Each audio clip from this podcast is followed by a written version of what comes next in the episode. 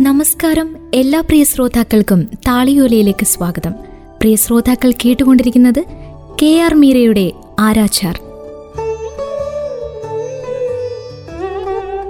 മാനോദ ഒന്നുകൂടി ചിരിച്ചു. ഞാൻ ആരാചാരാകുന്നത് പോലെ തന്നെ. മാനോദ എന്നെ തറപ്പിച്ചു നോക്കി. നിനക്ക് സത്യമായും ഒരാളെ തൂക്കിലേറ്റാൻ സാധിക്കുമോ ചേതൂതി? ആ ചോദ്യം എന്നെ കണക്കിലധികം ശോഭിപ്പിച്ചു. മാരുതി പ്രസാദ് യാദവ് എന്റെ ശരീരത്തെ ആക്രമിച്ചപ്പോഴും സഞ്ജീവ് കുമാർ മിത്ര എന്റെ ആത്മാവിനെ മുറിവേൽപ്പിച്ചപ്പോഴും തോന്നിയ അതേ ശൗര്യവും ക്രോധവും ആ നിമിഷം എന്നെ വീണ്ടും ആവേശിച്ചു. അധികം ചിന്തിക്കാതെ ഞാൻ കസാര പിന്നിലേക്കും മേശ മുന്നിലേക്കും തള്ളിമാറ്റി ദുപ്പട്ട വലിച്ചെടുത്ത് മിന്നൽ വേഗത്തിലൊരു കുടുക്കുണ്ടാക്കി. മനോദായുടെ കഴുത്തിലിട്ട് മുറുക്കി മറുതലപ്പ് ജനാലയുടെ അഴിയിലൂടെ കടത്തിവലിച്ചു. മനോദ ഞെട്ടിപ്പോയി. നല്ല ഉയരവും സാമാന്യം വണ്ണവും ഉണ്ടായിരുന്നെങ്കിലും മനോദായുടെ ശരീരത്തിന് ഒരു പക്ഷിക്കുഞ്ഞിന്റെ ഭാരമേ എന്റെ കൈകളിൽ അനുഭവപ്പെട്ടിട്ടുള്ളൂ. എന്താണ് സംഭവിക്കുന്നതെന്നറിയാതെ പിടഞ്ഞു തുള്ളിയ മനോദായുടെ ശോഷിച്ചു പോയ വലതുകാൽ ദോത്തിക്കിടയിൽ നിന്ന് പുറത്തേക്ക് നീണ്ട് മേശയിൽ ദുർബലമായി തല്ലി അദ്ദേഹത്തിന്റെ കറുത്ത കൃഷ്ണമണികൾ പുറത്തേക്കുന്തിയപ്പോൾ ഞാൻ പിടിയയച്ചു. മനോദ നിലത്ത് വീഴുന്ന ശബ്ദം കേട്ട് നിശ്ചൽദ അകത്തേക്കോടി വന്ന് നിലവിളിക്കാൻ തുടങ്ങി.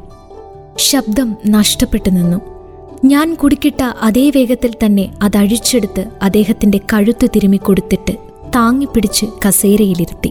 അബോധാവസ്ഥയുടെ വക്കിലെത്തിയ മനോദ കിതച്ചും ചുമച്ചും കൊണ്ട് എന്നെയും നിശ്ചൽദായെയും മാറി മാറി നോക്കി. നിശ്ചൽദ അടുത്തു ചെന്നപ്പോൾ അദ്ദേഹം തൊണ്ടയും നെഞ്ചും തടവിക്കൊണ്ട് എനിക്കു നേരെ കൈ ചൂണ്ടി എന്തോ പറയാൻ ശ്രമിച്ചു. ഞാൻ മൺകലത്തിൽ ഒരു ഗ്ലാസ് വെള്ളമെടുത്ത് അദ്ദേഹത്തിന് കൊടുത്ത് ഒന്നും സംഭവിക്കാത്ത മട്ടിൽ മേശമേൽ ചാരി നിന്നു. വെള്ളം കുടിച്ച് ദീർഘമായി ശ്വാസമെടുത്ത് സ്വയം ശാന്തനായ ശേഷം മനോദ നിശ്ചൽദായെ നോക്കി.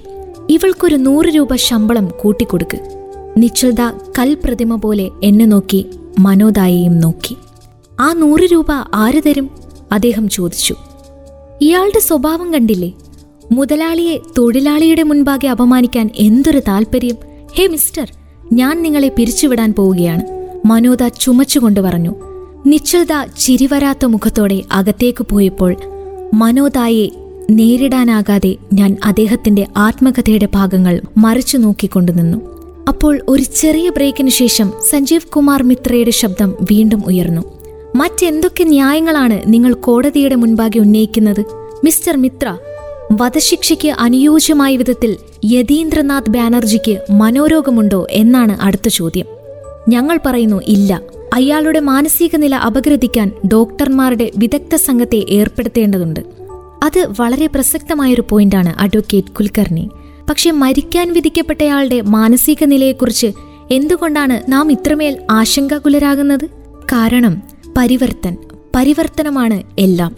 അതിനുള്ള സാധ്യത നഷ്ടപ്പെടുത്തി കളയുകയല്ലേ മരണശിക്ഷ വഴി? നോക്ക് മിസ്റ്റർ മിത്ര നിങ്ങൾക്ക് ജീവപര്യന്ത ശിക്ഷ വധശിക്ഷയാക്കാം. പക്ഷെ മറിച്ച് സാധിക്കുകയില്ല. തിരുത്താൻ സാധ്യതയില്ലാത്ത ഏത് ശിക്ഷയും ഒഴിവാക്കേണ്ടതാണ് മിസ്റ്റർ മിത്ര. ഞാൻ എഴുന്നേറ്റ് പോയി ആ ടി വി ഓഫ് ചെയ്ത് മനോദായുടെ അടുത്തു ചെന്ന് നിലത്തിരുന്ന് മുട്ടുകുത്തി അദ്ദേഹത്തിന് ശോഷിച്ച വലതുകാൽ മുട്ടിൽ തലചായിച്ചു മാനോദ എന്റെ മുടിയിൽ അരുമയായി തലോടി. കൊള്ളാം ഈ മരണം ഒരു രസമുള്ള അനുഭവം തന്നെ. മാനോദായുടെ ശബ്ദം ആർദ്രമായി.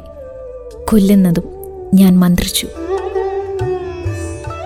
താളിയോലയിൽ പ്രിയ ശ്രോതാക്കൾ കേട്ടുകൊണ്ടിരിക്കുന്നത് കെ ആർ മീരയുടെ ആരാച്ചാറാണ്. തുടരും അടുത്ത അധ്യായത്തിൽ.